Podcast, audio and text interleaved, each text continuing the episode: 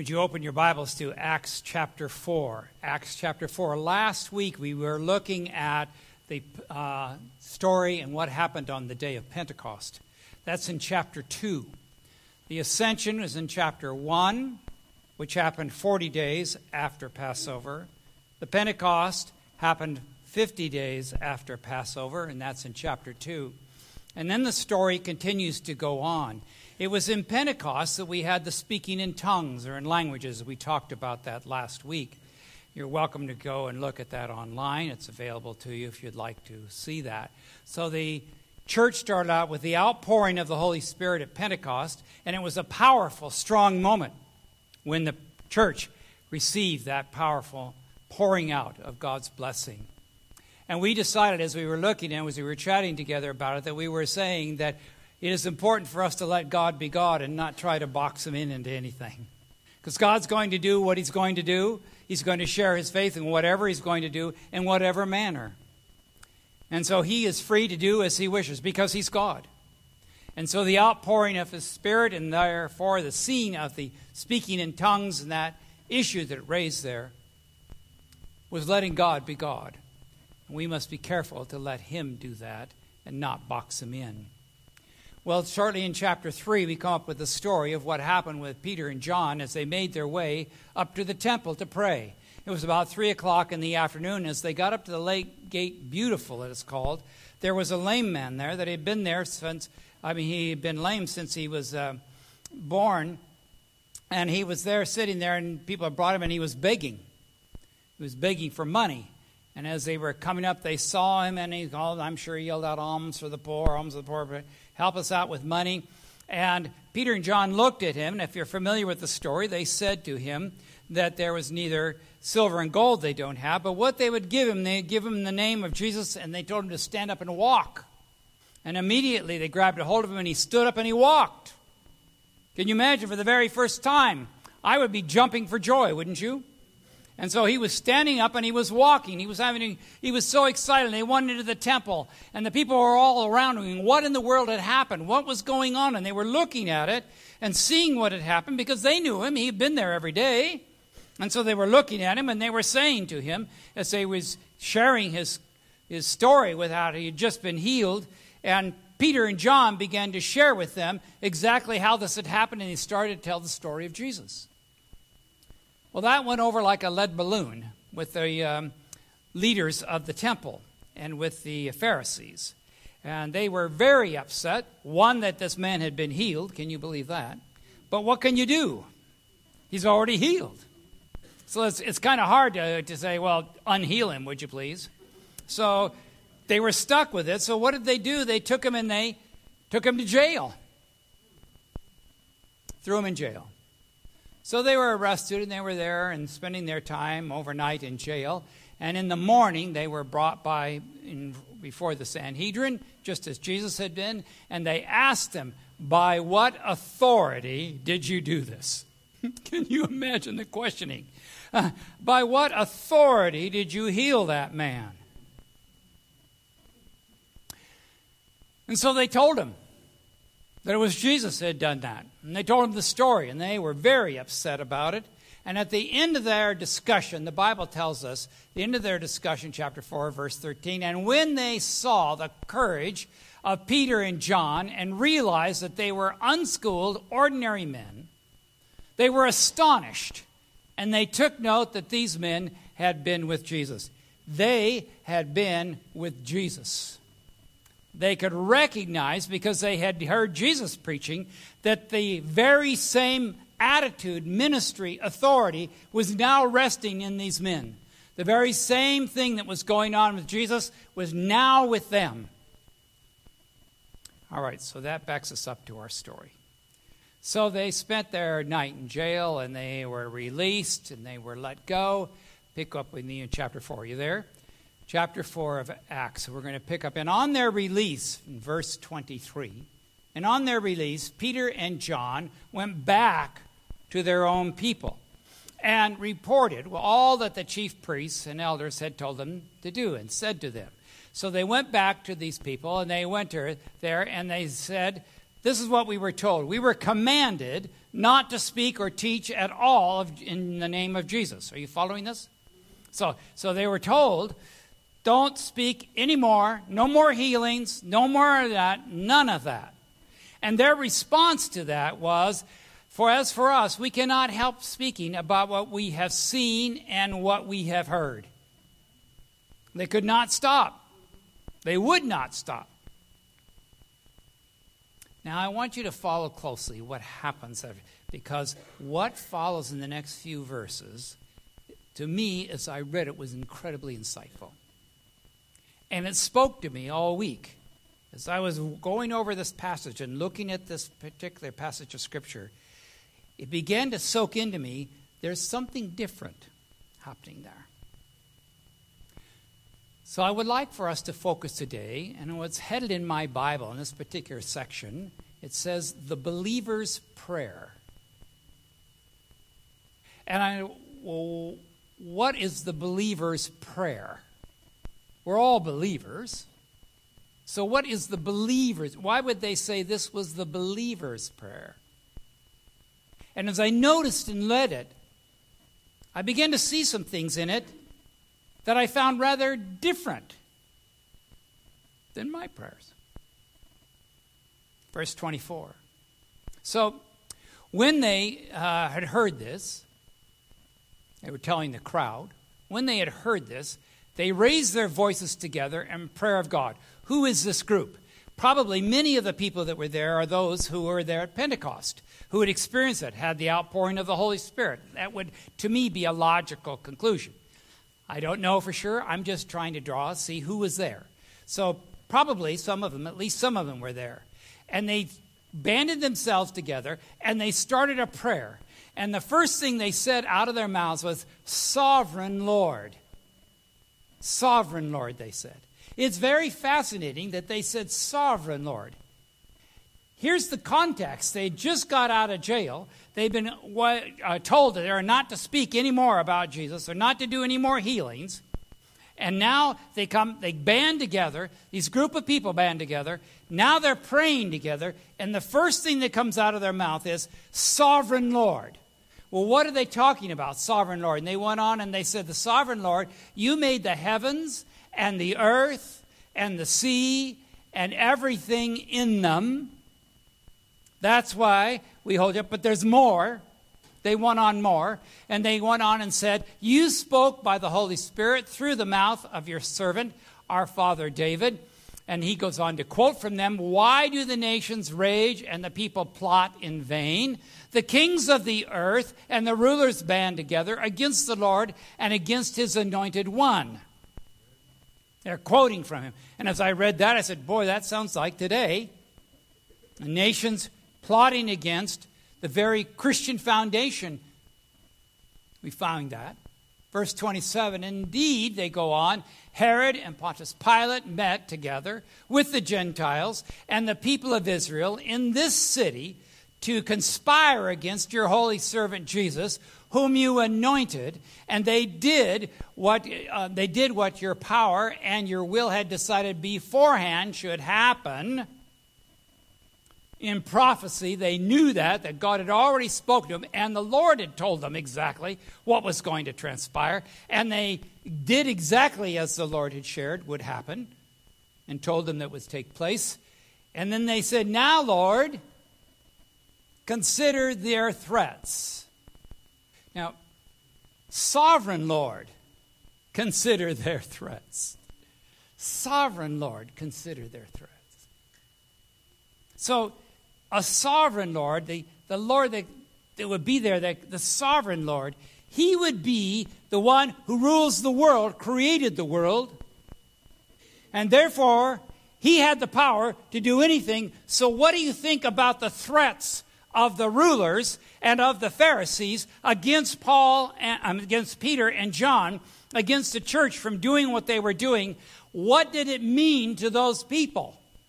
Nothing because they knew who the sovereign Lord was. They knew.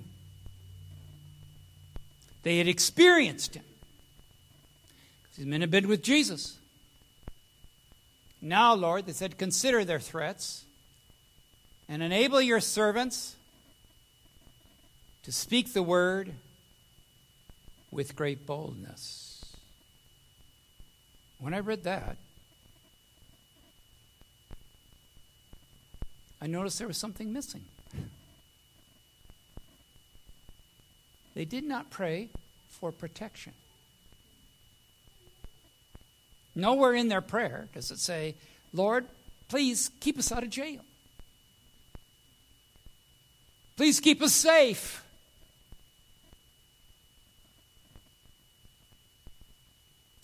And I, how could that be? Their prayer was for what? For speaking the word with boldness.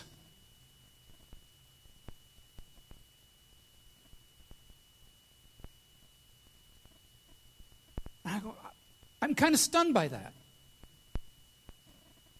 Because I certainly would have prayed, Lord, that was pretty serious threats that they gave to us, and I think it would be really helpful. Maybe you could send me to a different part of the world to go minister somewhere else. It was a little more comfortable. Not at all. They said, we're going to we're going to speak with boldness. He said, stretch out your hand to heal and perform the signs and the wonders through the name of your holy servant Jesus. In other words, continue the ministry at the Gate Beautiful. Right there in public, where everybody would see it. Take us back to wherever you need us to go, regardless of the threats, and help us to go. We're asking for your Spirit to be poured out that we might speak with boldness Preach God's word. You see, the intimidation didn't work, did it? Why didn't it work? Because they knew the sovereign Lord. See? They knew what it meant to have the sovereign Lord. You see, they were thrust into jail, but that didn't work either. The threat of going to jail. Jail, being thrown in jail, never stopped the apostles, did it? You look at the story, look at Paul. He kept going in and out of jail. Now, we would never hire somebody who'd spent a lot of time in jail, would we? No, he wouldn't. He kind of has a spotty record. But they were thrust in jail. They were not fearful of being thrown into jail. They were not fearful of shipwrecks. They were not fearful of being stoned. They didn't like it. But why? Why would they be that way? Why would they? Because they could not stop, stop speaking about what they had seen and heard. Because these people had been with Jesus. Now, there has to be something special about having been with Jesus. Walking with Him, talking with Him, observing what He did, seeing what transpired, going through the cross, knowing the burial, witnessing the resurrection, then the ascension, and then to have the Holy Spirit poured out at Pentecost in such a powerful way. They knew what it meant to be with Jesus. So this brings me back the difference between the believer's prayer and my normal prayer. And this is what has been ministering to my heart this week. So I was thinking, praying, asking, what about this?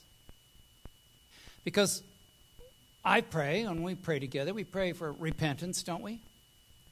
We pray for stronger faith, right? Yeah. Pray for healings. I did this morning.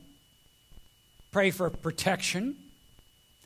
I remember when I was growing up, it was called traveling mercies. And if you're going to go traveling, well, we pray for your traveling mercies. I couldn't figure out what that was until I got a little older. But when I was go- growing up and we were praying together, we always prayed for the missionaries and colporteurs all over the world. Anybody have that? Seems like it had to be mentioned at every everything. The missionaries and colporteurs all over the world. But as I was reading that prayer, the believer's prayer, there was no repentance. There really wasn't a call for healing.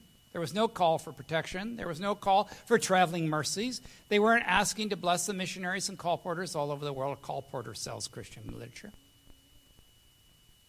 So the believer's prayer that we're seeing here entitled was different.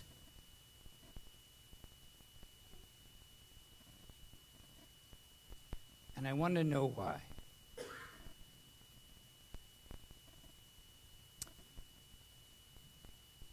So I came back to the idea, the concept of the sovereign Lord.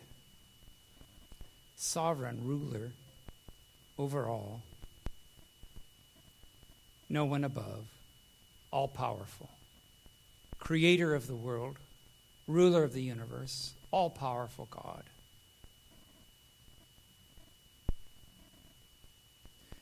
They mentioned in their prayer and mentioned the prayer, they did what your power and will had decided beforehand should happen.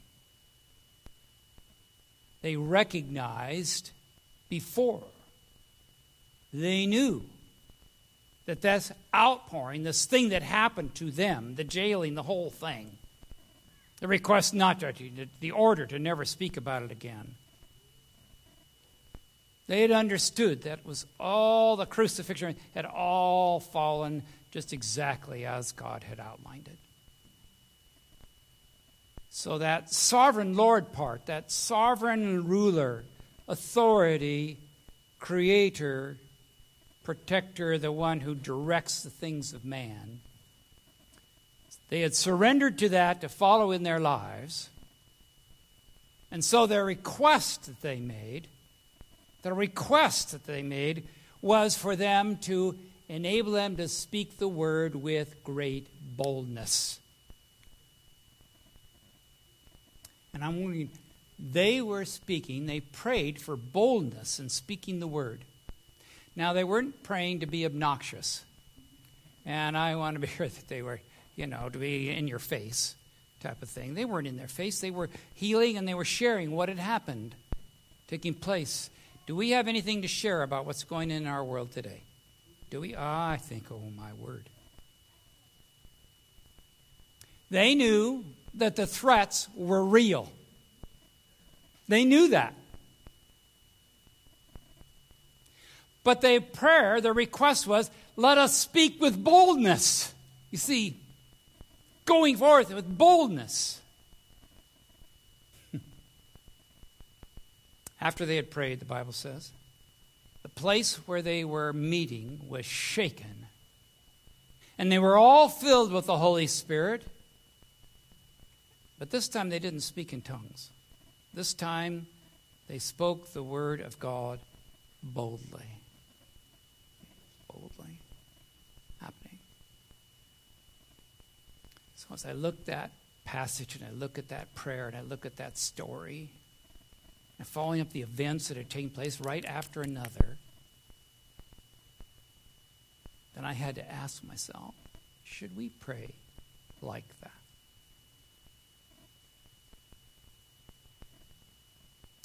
And if we would, what would that look like in our lives if we were to pray like that?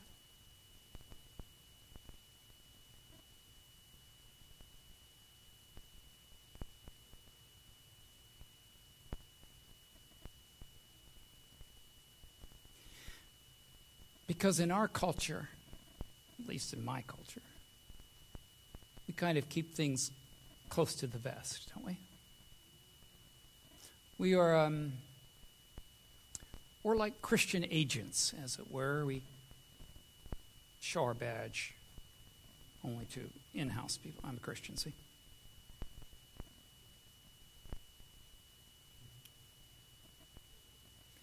They spoke with boldness on purpose, not to be obnoxious, not to shove it down anybody's throat.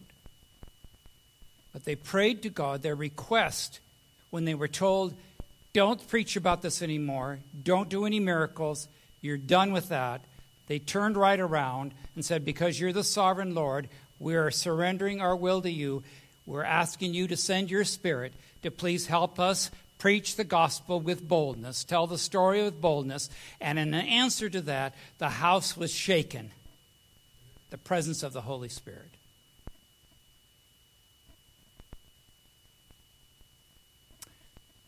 And so I have to think about that and what that, what that implies to me.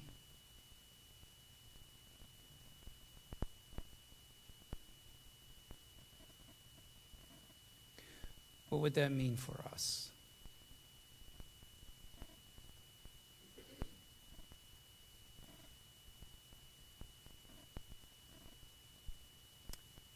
For us to speak with boldness.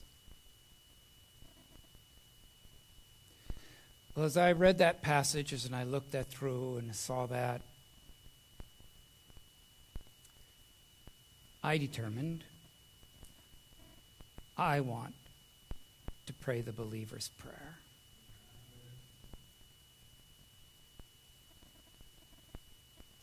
I haven't been thrown into jail. I haven't had to stand before the Sanhedrin. I haven't been told don't preach.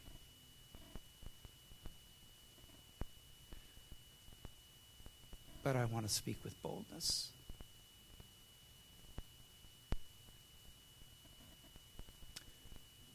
Are you ready to do that too? Don't take it lightly. But are you ready?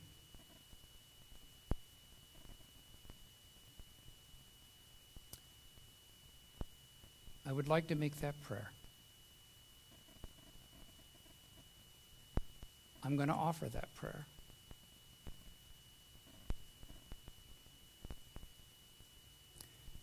And while you sit here, you can make that commitment in your heart if you like. But I believe that in praying that prayer, that the sovereign Lord will answer.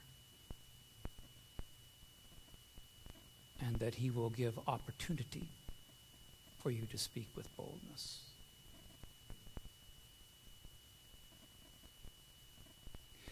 So you can't take it lightly. You can't just, oh, sure. You have to think in your own heart. Am I ready to make that journey? Would you bow your heads with me? Our Father, today we've looked at a passage here in Scripture in Acts chapter 4. It's headed the believer's prayer. And so we've looked at it carefully. We see that the threats that were made to Peter and John, and in fact to the whole church, to stop taking, teaching about Jesus, to stop the miracles, to stop their ministry. That they answered that not to ask to be protected, not to ask to keep out of jail, not to have an easy life, but they prayed the request the request that they had is because they realized you were the authority, the creator, the redeemer. They asked that they may preach the word, speak the word, the gospel of Christ with boldness. I ask for forgiveness that we have not always done that. But this is very individual. Lord, I ask that I too may have the Spirit poured out that I could speak at the appropriate moment with boldness. When there's a tendency to be shy, to withdraw, that you would give me the courage to speak with boldness because I have been with Jesus.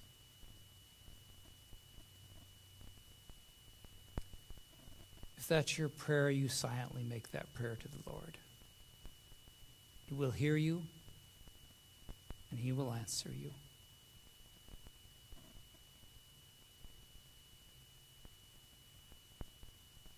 We ask, Lord, that this church family then be able to speak with boldness, led by your Spirit. And we show your great love, care, and compassion to our community. They will know that Jesus walks here. We pray this in your name, by your power, and in your glory. Amen.